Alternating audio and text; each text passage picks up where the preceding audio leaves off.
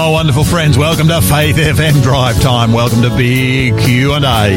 Uh, this is the show where we respond to difficult questions concerning God and faith, contemporary religion and the Bible. This is the show where we look at world religious trends in the light of Bible prophecy. I'm Pastor Garry. Uh, I minister to the Brighton Seventh-day Adventist Church right here in the beautiful city of Adelaide.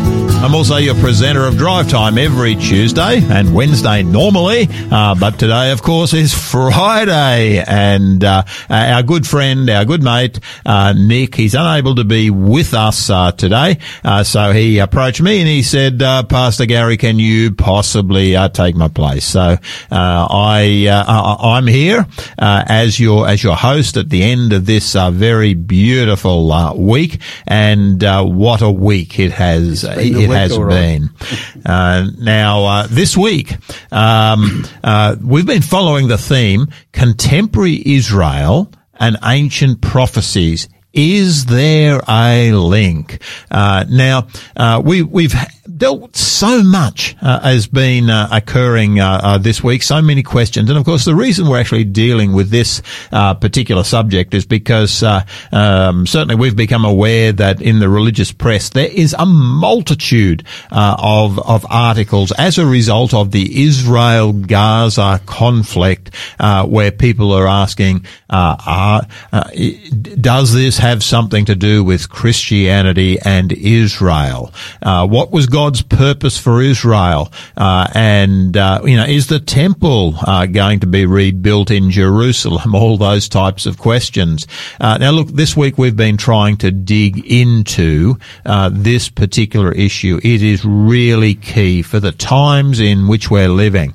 And uh, today we're actually going to be dealing uh, with the question, is Jerusalem uh, special for Christians today? Now, uh, that's a real, uh, a real beauty. Beauty, and uh, we've actually got a, a fantastic speaker here to uh, help us uh, out on this one.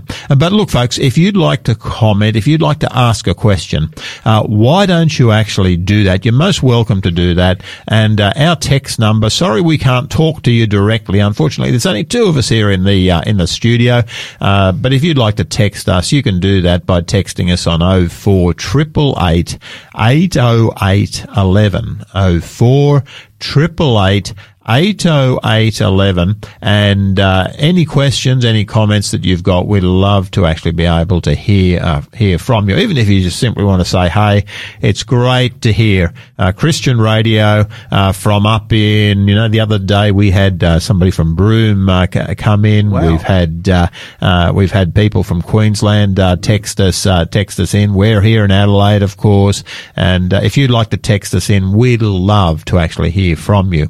Uh, Now, look, to guide us through our discussion today, we're actually joined by Pastor Brenton uh, Wilkinson. Now, uh, Brenton has uh, is a, a pastor who's just recently uh, moved into retirement after pastoring most recently uh, in the southeastern corner of uh, of South Australia. Welcome to you, Brenton. Thank you, Garry. It's a pleasure to be here, and retirement is spelt with a Y. Rather, rather than an I. Re- indeed. And in your case it is, you know. In my because, case it is, yes, uh, we, yes. We've actually got you preaching over at my church uh, tomorrow, tomorrow yes. uh, because I actually have, uh, I am really uh, looking forward to tomorrow because uh, we're actually going to be, uh, my family and uh, my my daughter's uh, church, I'm actually going to my daughter's uh, church here in uh, here in Adelaide, and we're going to be uh, dedicating uh, my Uh, my grandson.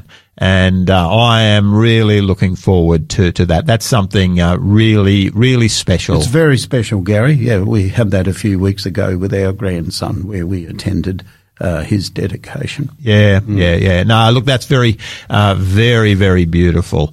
Um, but look, um, uh, be, let's come to our, our World Watch uh, segment, Very because uh, one, this, the, yeah, this yeah. is a really interesting little article that I that I picked up, but once again off the Christian Headlines site, and it's a site that I would actually recommend you actually have a look at, because it does uh, say uh, say so much. It tells you so much about what's happening in the it religious does. world at this particular point in time. But this particular article just jumped out at me, and uh, I, I sort of thought, this is one article I do have to share uh, with our good people on Faith F M drive time. For sure. And uh, this uh, this article was entitled "Alarming Poll." It's another poll. It's an American poll. An alarming poll reveals members of both parties, that's the Republican and the Democrats in America, question democracy and favor violence. Now, uh, when I read that, I thought, oh, no, surely not. I mean, uh, you know, I mean, uh, certainly you might have uh, disagreements with the uh, with the person in the op- opposing party, but uh, they actually favor violence. Now, this is what the conclusions of this particular survey uh, were. A significant percentage of Americans from both parties say they favor violence to stop the political opposition, and that democracy is so broken that the nation should explore alternative forms of government, according to a new survey.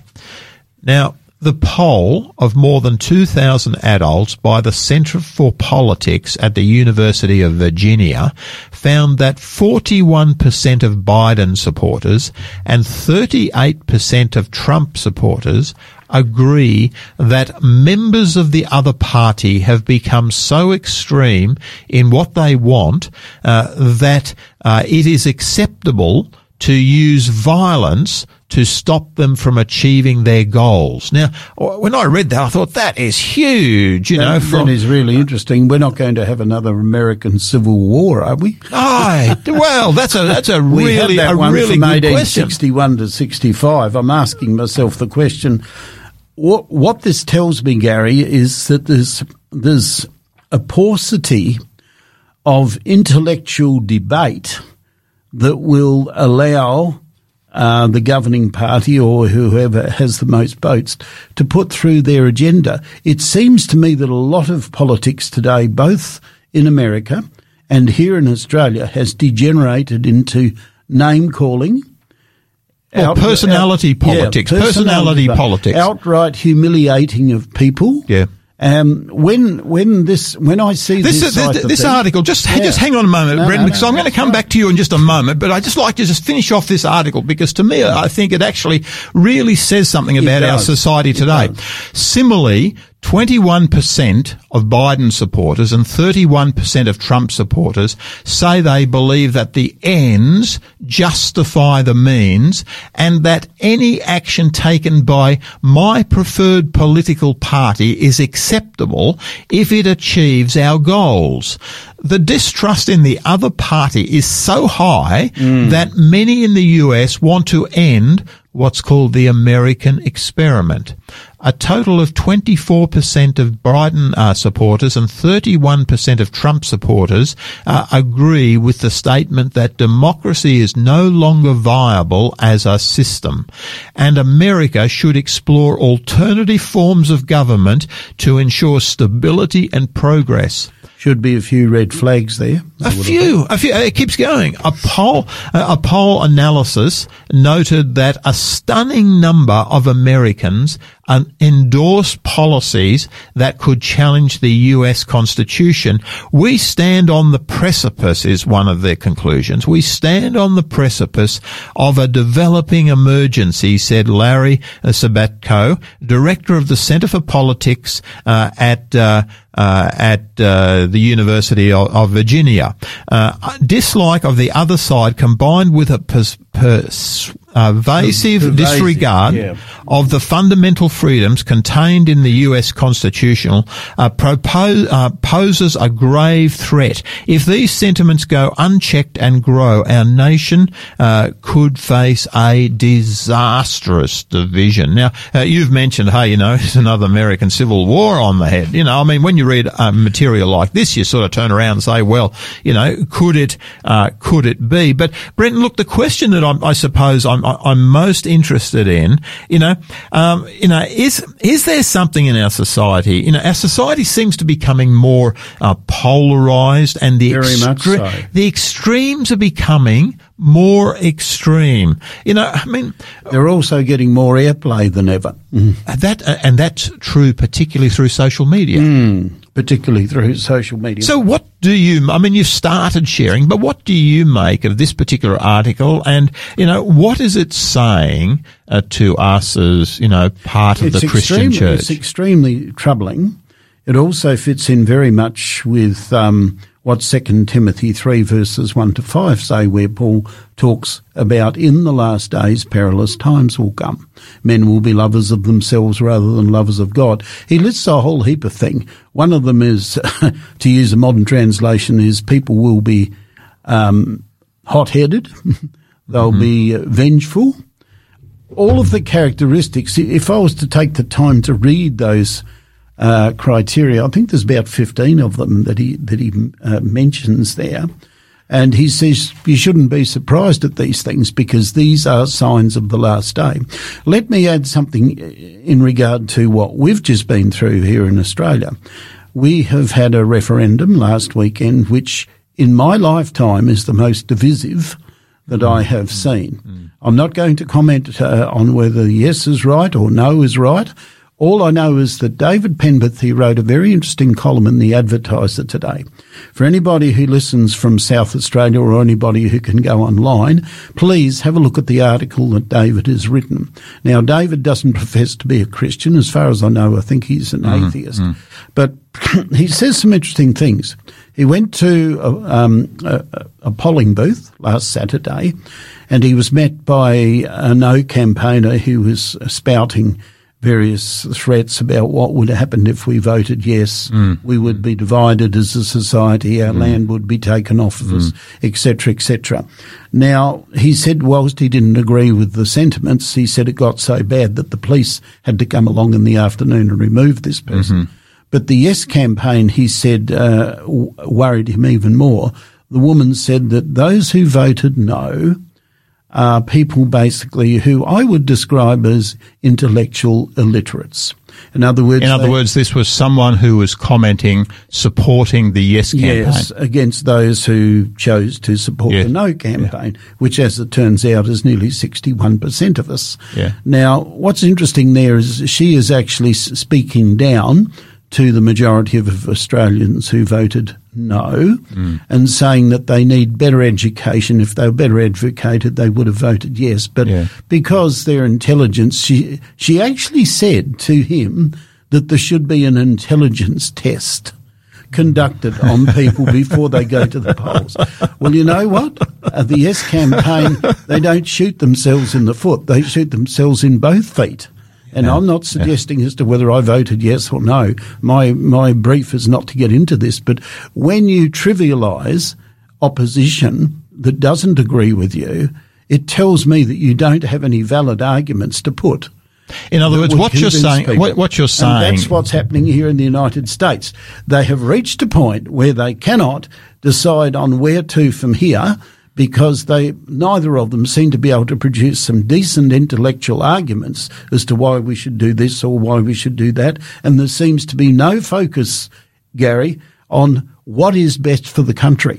Yeah, yeah. And that yeah. applies here the same as it applies over there, as yeah. far as I'm concerned. Yeah, yeah, yeah. To, to me, I'm, I'm actually amazed that while the world is going through, a, I believe, a very significant crisis at yes, this particular yes, point in is. time, mm. uh, the American uh, uh, Parliament, the uh, uh, Congress is bound up uh, arguing who's going to be the leader of the uh, of the Congress. Yeah. I, I, I find that uh, very... And how many rounds did the last guy go before he exactly. got done? fifteen rounds before it, he actually got to be Speaker, and then they kicked him out.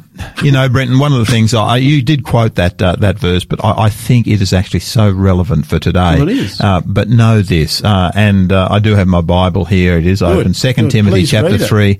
Uh, but know this: then the last days, perilous times will come. You know, to me, the thing that I'm actually amazed about is that the apostle uh, uh, Paul has uh, is a, an apostle who's able to say that in his lifetime he was uh, he was flogged three or four times. He was shipwrecked uh, twice. He was stoned twice. Uh, he I was think. stoned mm. a, a couple mm. of times. Uh, you know, as I look at his life and the Roman uh, world that he lived in, I would have said that he lived in perilous times. And yet a person with that sort of background can turn around and say... And say the things he's saying. He's saying yeah. what he can say in the mm. last days. The last peri- days. Not in his days, no, the last but in days. the last days...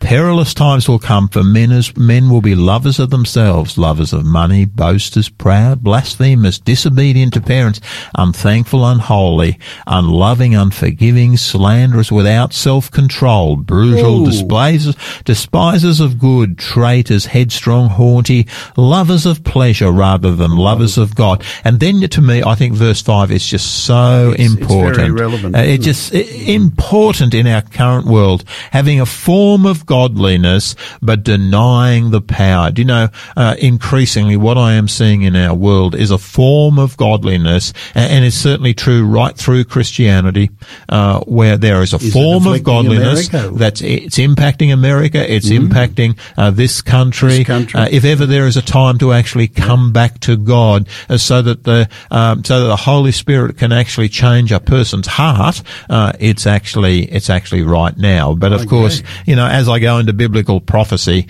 uh, things uh, are going to continue in this particular direction, because I personally believe uh, these are huge signs that Jesus is coming again.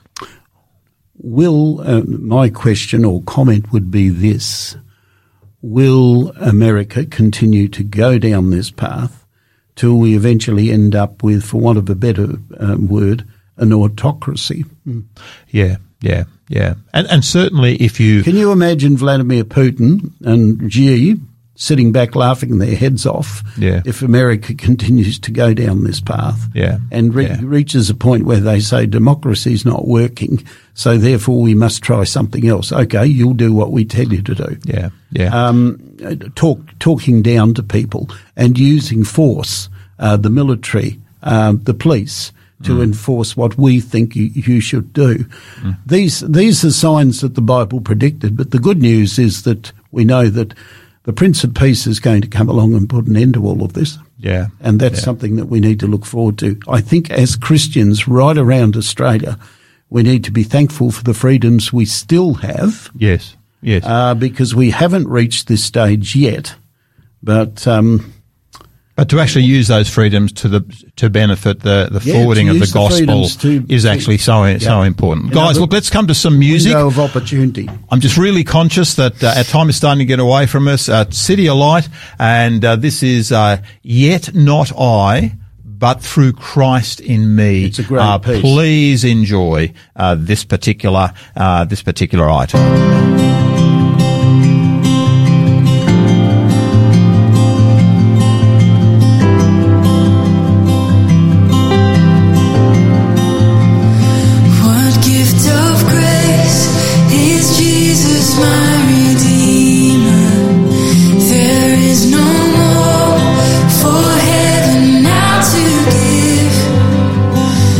Is my joy, my righteousness and freedom.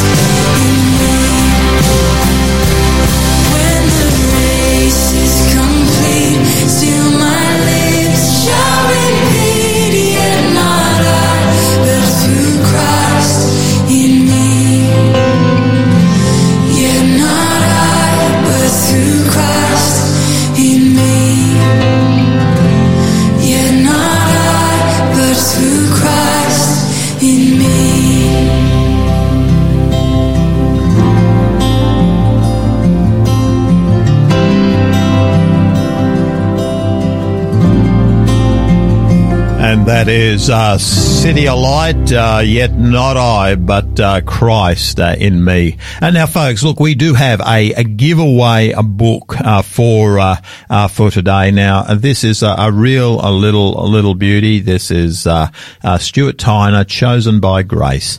Uh, you know, this is uh, uh, this is one book that I'm just I'm just so conscious uh, has uh, has impacted the lives of so many people. Do you know it, Brenton? Uh, a little bit. Oh, yeah, okay. okay. I, I can't really give a testimonially on it, but um, it, it's a good book. Yeah, yeah. No, this is a this is a real little beauty. Um, you, I believe you'll greatly appreciate this book, Stuart Tyner, chosen by uh, chosen by grace. And look, if you would like to pick up, to pick up this free uh, giveaway, uh, then all you need to do is to text us. Now, our studio text number is oh four triple eight eight oh eight eleven. That's oh four triple eight eight oh eight eleven. And all you need to do is put in your text uh, just today's code. Now, the code is S A one four zero. That's uh, five digits in a row. S A one four zero. No gap between the S A and the one four zero, because this will just simply go through to our uh, our robot, our computer, and uh, their robot will come back to you, ask you just a a few uh, a few questions uh, so that we can get this book to you in the fastest Uh, way possible. Uh, that uh, that number again is uh, oh four triple eight eight oh eight eleven, and that code is S A one forty. The book is Chosen by Grace. Uh, love the theme of this book. You'll love uh, what uh, Stuart Tyner does actually uh, does actually share.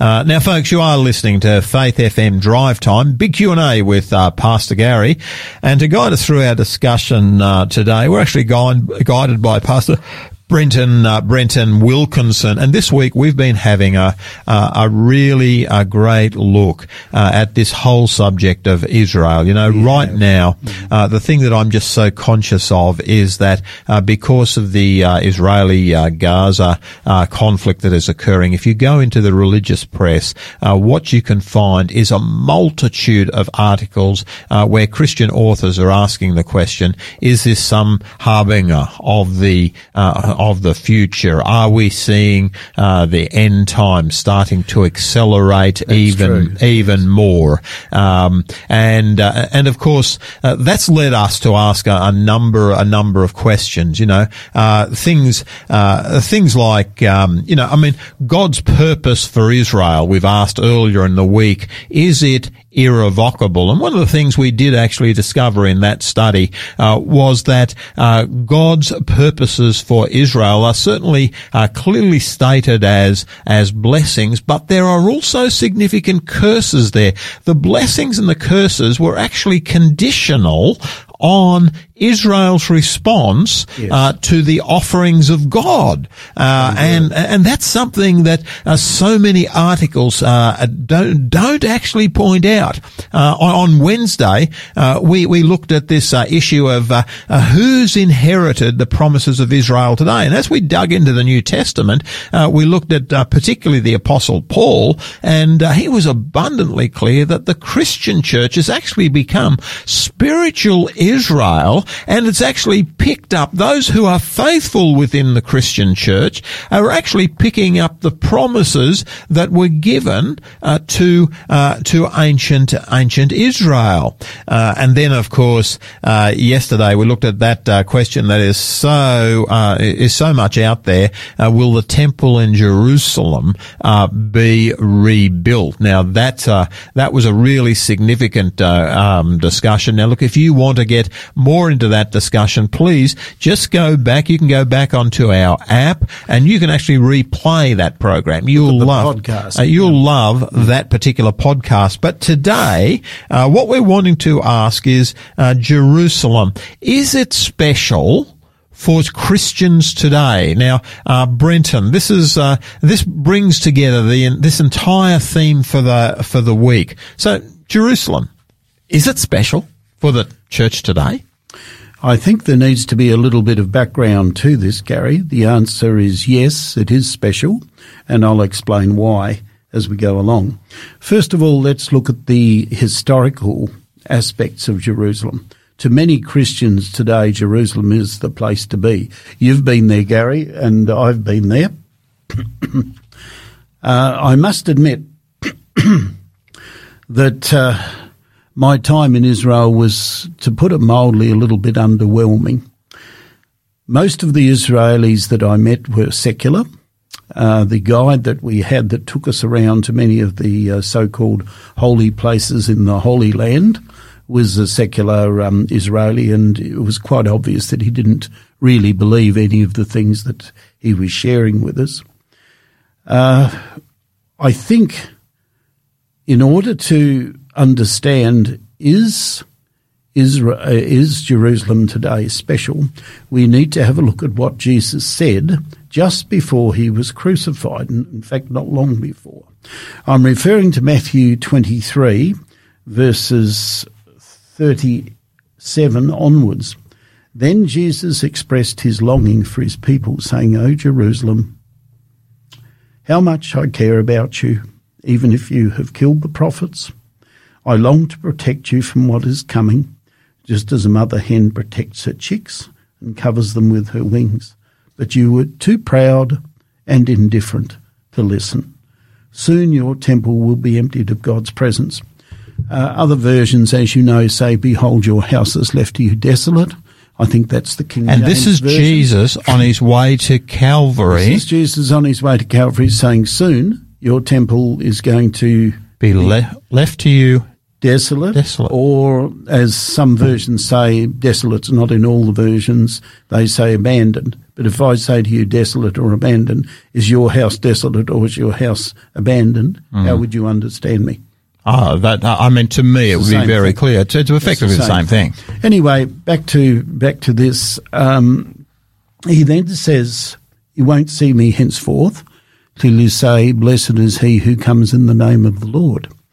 I found that particularly poignant because we know that at Christ's death, the temple curtain was torn in two from top to bottom, and the way into the most holy place was opened. No, there was no ark there. The ark had been removed back when uh, Nebuchadnezzar invaded Judea and surrounded Jerusalem and burnt the temple in five eighty-six B C. Just prior to that, we believe some good men secreted the ark, and the ark has never been discovered again, despite various. Just let me pick up on that, because I think you make an important point there. When Jesus was on the cross, what we actually have is uh, certainly in the New Testament, in the uh, in the record of Christ's uh, uh, Christ's death, what you find is the story of uh, uh, of something that occurred in the temple at the same time as yes. Jesus was being crucified. Yes. And of course, the significant thing about that is that it, uh, what the the scriptures uh, share with us is that the Uh, the the curtain in the temple that was about as thick as a a, a man's a man's hand yeah, was right. It was actually ripped, ripped from top from to, to top to mm. bottom yes. uh, supernaturally, because you can't actually rip a curtain from top to bottom. Not very uh, well. Very easily, mm. and uh, it used to take about thirty priests to carry it, I believe, or something like that. It was yeah. pretty heavy. Yeah, yeah. So, uh, yes, that that, that I, I think that indicates to us today that um, God's glory had departed from there. But let's go a little bit further. If we go over to the book of Acts, we find the longest sermon recorded in the book of Acts. And no, it's not Paul, and no, it's not Peter on the day of Pentecost. It's Stephen. Okay, that's the longest sermon in the in it's the, the New Testament. Longest okay, sermon, according to my research. And what's interesting, Garry, we were talking off here about this, is Stephen gives them a recitation of their history. Mm. But he gets to a point where he says this, and I found this interesting because it it fits in fairly well. Uh, in verse forty-eight, I'm reading from Acts chapter seven. "We all know that the Most High God can't be confined to a building or to just one place. As Isaiah the prophet, speaking for God, said, 'Heaven is my throne, and the earth is my footstool. What temple can you build for me that will hold me? What place is there that can confine me? Do I need buildings of wood or stone in which to rest? Haven't I created everything that exists?'" I think that's interesting because Back in John chapter four, when he's talking to the woman at the well, he says to her, she said, you Jews say that Jerusalem is the place to worship, and us mm-hmm. Samaritans say Mount Gerizim. And he says to her, basically, woman, it doesn't matter where you choose to worship, because the time is coming where it won't matter whether it's at Jerusalem or in Mount Gerizim. The Father wants those to worship him, to worship him in spirit and in truth. I think he's prefiguring the fact that the glory is departing from the temple. This, if you tie this in with Matthew twenty-three, behold, your house is left to you desolate, the tearing of the of the curtain from top to bottom, mm. all of these things, but, but he goes on. I'm going to read it as quickly as possible. He says this, um, how stiff-necked and stubborn can you be? I'll quote it for, for benefit. You stiff-necked and uncircumcised yeah. in heart yeah. and ears. Yeah. Which of the prophets did your fathers not persecute and kill? This is what Stephen is saying. This is what he's saying to the Sanhedrin, the leaders of the Jewish nation. And you betrayed and murdered the just one. Mm-hmm. You who received the law from angels and have not kept it. Mm-hmm. Notice, uh, folk, those of you who are listening around Australia, this is vitally important.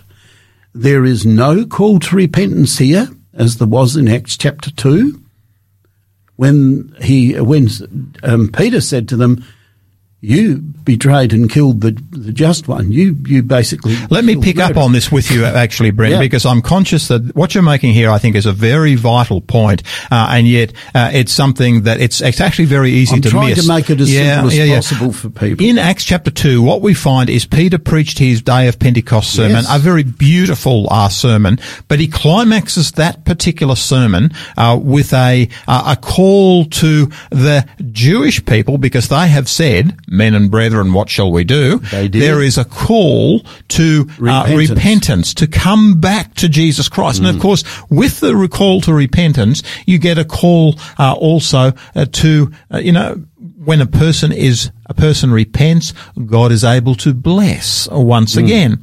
But of course, they never returned.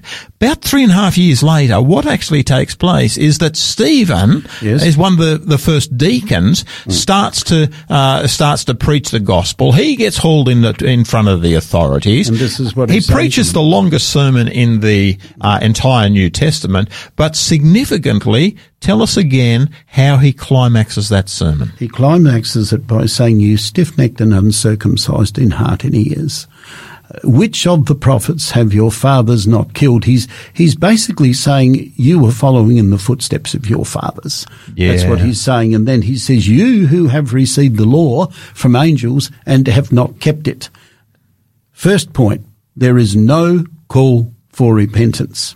Thank you. Second point, what's their response? It says they were cut to the heart. Depending on which version of the scriptures you read, on the day of Pentecost, when Peter told them that they had been responsible for Christ's death, it says they were cut to the heart. Here it says they were cut to the heart. It is using the same terminology. Mm. In the first event, men and brethren, what shall we do? In the second event, it says they gnashed their teeth at him. And covering their ears. And they went and stoned him. And yelling at the top of their voices, they stoned him. Now, before he died, he said, lo, I see the heavens opened and the Son of Man standing at the right hand of God. Mm. Now, Jesus himself said before the uh, Sanhedrin, he said, henceforth you will see the Son of Man sitting at the right hand of God. Mm. Here, Stephen is saying, I see heaven open and the Son of Man standing at the right hand of God. Is the significance there? It's been interpreted several different ways, but I believe the significance here is that in standing, judgment is taking place. Mm. Because we find a comparison text in Daniel twelve, verse one, where it says, at that time Michael the prince shall stand up. Yeah. Now what yeah, happens? Yeah. And there will be a time of trouble such as never was. In other words, time is up. And it's really it's really interesting that immediately after Stephen's death, uh, you actually get the the next story. I think there is the call of the Apostle Peter. Yes, uh, and the Apostle Peter, uh, the Apostle Paul. Paul. Of course, the Apostle Chapter Paul. Nine. Chapter his nine. His commissioning is to go to the Gentiles. Mm-hmm. Paul is regard, Paul is known as the apostle to the Gentiles. He is sent out with a very definite uh, purpose. Uh, it's as though at that point there is a break uh, is a that break. happens. You know, the Jewish nation has at that point uh, come to the They've termination their rights. of their probation. Mm. They've no longer got yeah. probation, and the apostle Paul is called, and the Gentiles um, are are allowed to, yes, uh, you're right. uh, to re- you're receive quite, the gospel. You're quite right there. But let me read you a couple of texts from Corinthians so that we can identify who the temple is in the New Testament. Then we'll have a look at the book of Hebrews. I'm reading from First Corinthians three, and I'm reading verse sixteen. Don't you know that as a congregation you are a living temple of God, because the Holy Spirit lives among you? Now, I'm reading it at what's called a paraphrase. However, most versions of the Bible, for those who are listening to this um, broadcast, if you look it up, it says, don't you know that you are the temple of the living God? Mm. Now, Second Corinthians six sixteen says basically the same thing. The temple of the living God in the New Testament is not a building in Old Jerusalem. And yes, I've been to the Wailing Wall. You probably have to, mm-hmm. the Western Wall. Do you know that they they put their prayers, they write their prayers yeah. and stick them yeah. in the cracks in the yeah. rocks?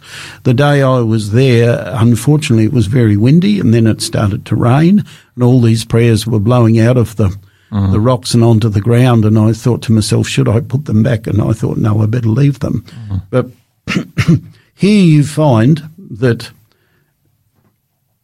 Israel as a nation has been judged. Romans ten and eleven make it abundantly clear, and as we discussed earlier in the week, abundantly clear that individual Jews still have the offer of salvation. Yeah. Absolutely. They're, Paul, Paul talks about wild olive branches being grant, grafted into mm, the tree. Mm. The wild olive, olive branch, branches are you and I, mm. the Gentiles, exactly. those of us yeah. who have yeah. not descended from Abraham biologically yeah. or genealogically. So yeah. I think it's very important to understand those things, because Paul frequently, and Peter does too. Uh, let me turn to First Peter chapter two and verse nine. This is an important, uh, this, this is, is an important passage, this one. This is because it backs up Exodus nineteen verse six. Exodus nineteen verse six stated uh, where God was talking to Moses prior, note guys, prior to the Ten Commandments being given on yeah, Mount Sinai. Yeah. Prior to that, you will be to me a kingdom of priests mm. and a holy people. What does uh, Peter say in First Peter chapter two and verse nine? I'm going to get to it. But you are a special kind of people, a royal priesthood, mm. a holy nation, a peculiar people, that you should show forth the praises of him who has called you out of darkness. And he's talking here to the Christian church. He is talking to the Christian church. The literal promises made in Exodus chapter nine, nineteen verse six, to literal Israel are now being fulfilled. Because you to, are a special people. Mm. You are a holy nation, uh, uh, uh, one who has been called. We are kings and ambassadors, is how both uh, Peter uh, and, and Paul and Paul see it. Describe us. Yes, they, they, they do see it that way, Gary. And I think that should give for our listeners great hope yeah. because we are God's special people. Yeah. He's called us. Brenton, let's leave it at that point at the moment. Let's come to yep. some music. This is Randy we'll Travis. On. And uh, we certainly will, when as soon as we return. This is Randy Travis, uh, Jerusalem's Cry. Uh, please, uh, please enjoy this, uh, uh, this particular uh, rendition. I believe you'll love it.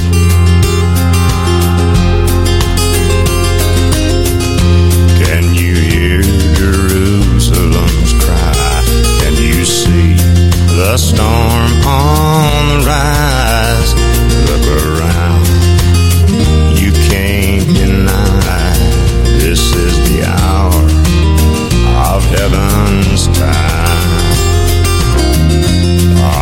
Gathering the beast for the war that's soon to come.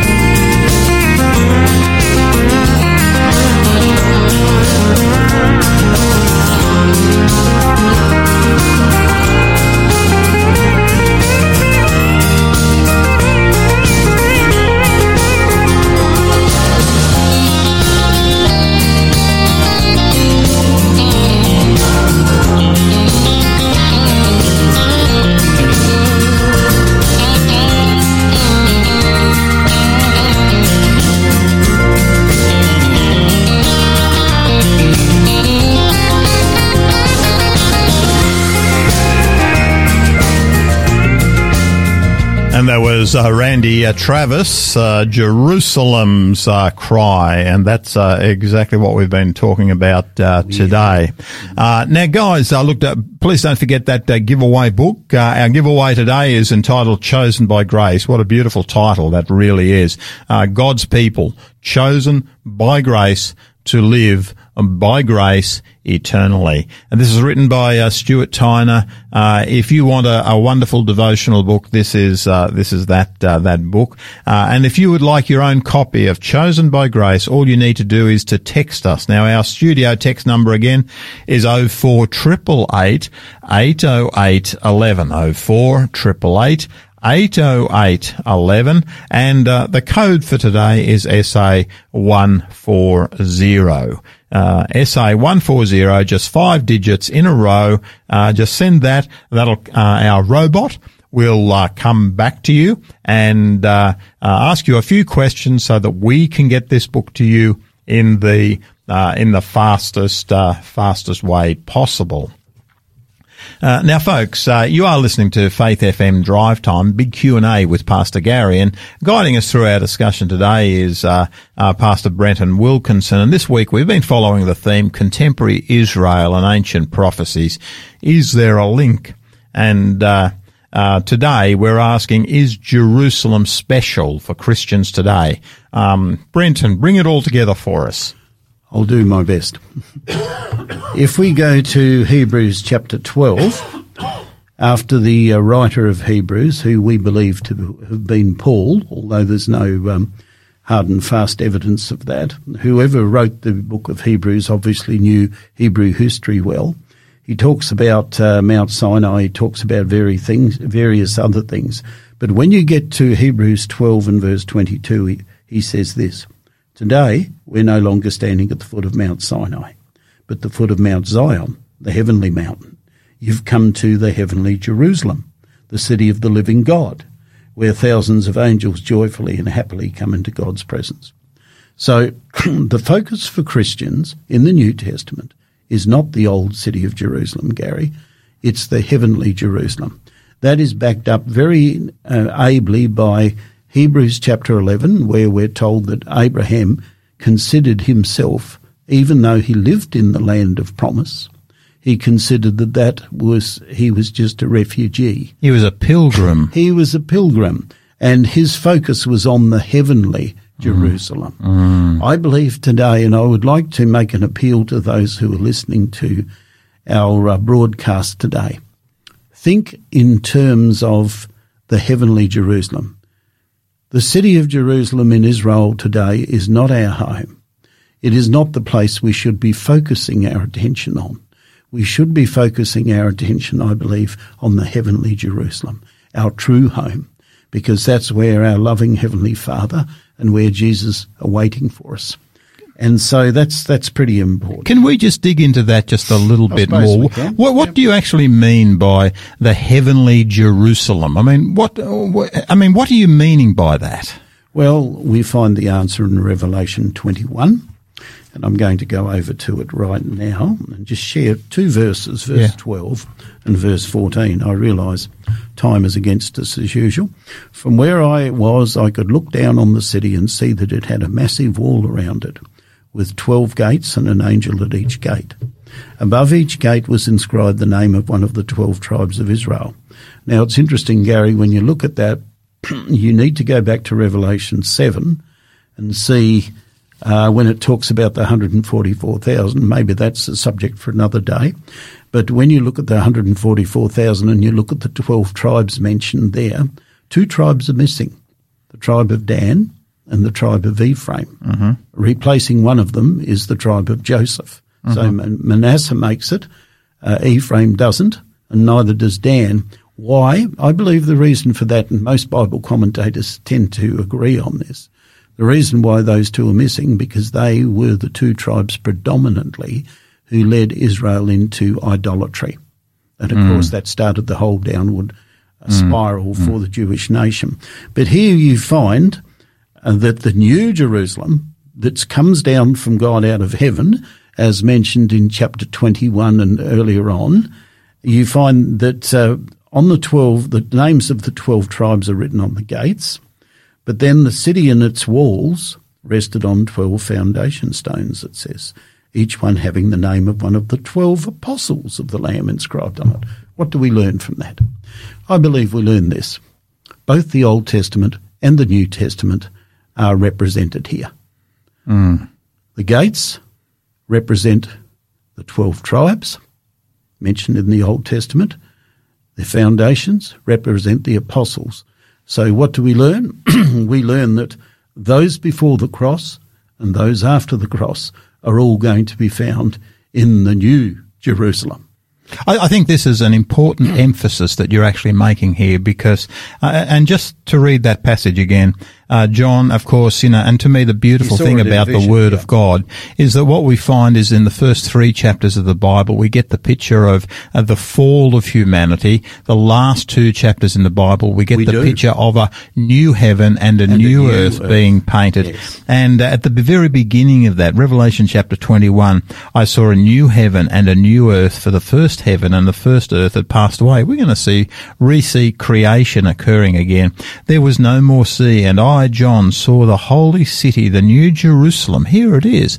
Uh, he but where's it coming from? Coming down out of heaven, prepared as a bride uh, for her husband. Mm. And I heard a loud voice from heaven. Uh, you know, to me, uh, this has actually been the focus. Certainly if you look at Hebrews chapter eleven, what yes. you find yes. is right through history, the focus of the faithful has been on uh, that which is to come. Never um, on the literal. Never on the literal, mm. but rather uh, that which has been promised, because yes. they were children yes. of promise. promise. Uh, you know, I, I love uh, that uh, that particular it's, picture. It's, they're, they're, they're wonderful pictures, Garry. Absolutely wonderful pictures. Yeah. Look, uh, look, Brenton. We we are coming very close to the uh, to the end of our uh, end of our time. Look, I'm just wondering if we can actually um, maybe finish or with a. Uh, would you like to pray uh, at uh, at this point um, for for our listeners, particularly any I, who have got needs? I can needs. do that. I, I just wonder whether you can spare half a minute mm-hmm. for me just to address an issue that was looked at earlier in the week. Uh, regarding the rebuilding of the third temple. Mm-hmm, mm-hmm. Is it possible? I believe it is possible. But let me put a couple of questions out there to our listeners to think about. If it is rebuilt and the temple services start again and we have a high priest who's offering sacrifices, what does that say about Christ's sacrifice on Calvary back in A D thirty-one? Yeah. What does it say about the once-for-all sacrifice? That's was very it, was powerful. It, was it in vain? That's very powerful. Or was the Messiah false and we're still looking for the real Messiah? Mm. In other words, have we for the last nineteen hundred years plus um, found ourselves in a deluded situation where we think we're saved by grace through faith when we're still waiting for the real Messiah? Yeah. I believe they're questions that we should ponder. I think I, I think it's a, an excellent way to finish. Mm. Thank you so let's, much for that, let's, uh, Brent. Let's, let's pray. pray together. Father in heaven, I just want to say thank you that your sacrifice for me personally and for Garry and for each of our listeners right around Australia this afternoon was not in vain. Christ died once. His blood is efficacious for each of us, and one day soon we will see him face to face, not in an earthly Jerusalem, but in the new, new Jerusalem. We will meet him face to face. We will see the nail prints in his hands and feet. And we will know that we are saved by grace through faith, that not of ourselves. It is the gift of God, not of works, lest anyone should boast. What a powerful message. We thank you that you have done more than enough to save us. I pray, Lord, for those who are listening around Australia right now. Speak to their hearts by your Holy Spirit. Help us to realise that our focus should not be on an earthly, literal Jerusalem, an earthly, literal Israel. Important as that may be from a historical perspective, our focus should be on the heavenly Jerusalem, the one where we will meet Jesus and God the Father, and one day we will be with him forever. I pray, Lord, that people listening today will have made that decision in their hearts as we close this program today. In Jesus' name, amen. Amen. Thank you, Brenton. Well, folks, it really, uh, thank you so much for joining uh, Pastor Garry and Pastor Brenton Wilkinson on Drive Time Big Q and A. Please join us uh, next week when uh, uh, Pastor Will and uh, Pastor Brenton are going to commence Again. a brand new week uh, with a brand new theme, and they're going to be looking at the question, how compatible is Christianity with Halloween? And, of course, this is a question that's... that's an interesting uh, one, yes. This is one that's coming up where Halloween's are just a little bit away, and so uh, we want to talk about that uh, that question. And the history goes back a lot further than many people many think. Many people Gary. think, yeah. Mm. Really look forward uh, to your being with us then. But until tomorrow, until next week, please remember Christ said, I'm leaving you with a gift, peace of mind and heart. And the peace I give isn't like the peace that the world gives. So don't be troubled or afraid. May our God abundantly bless you. This program has been made possible by the support of Adventist World Radio.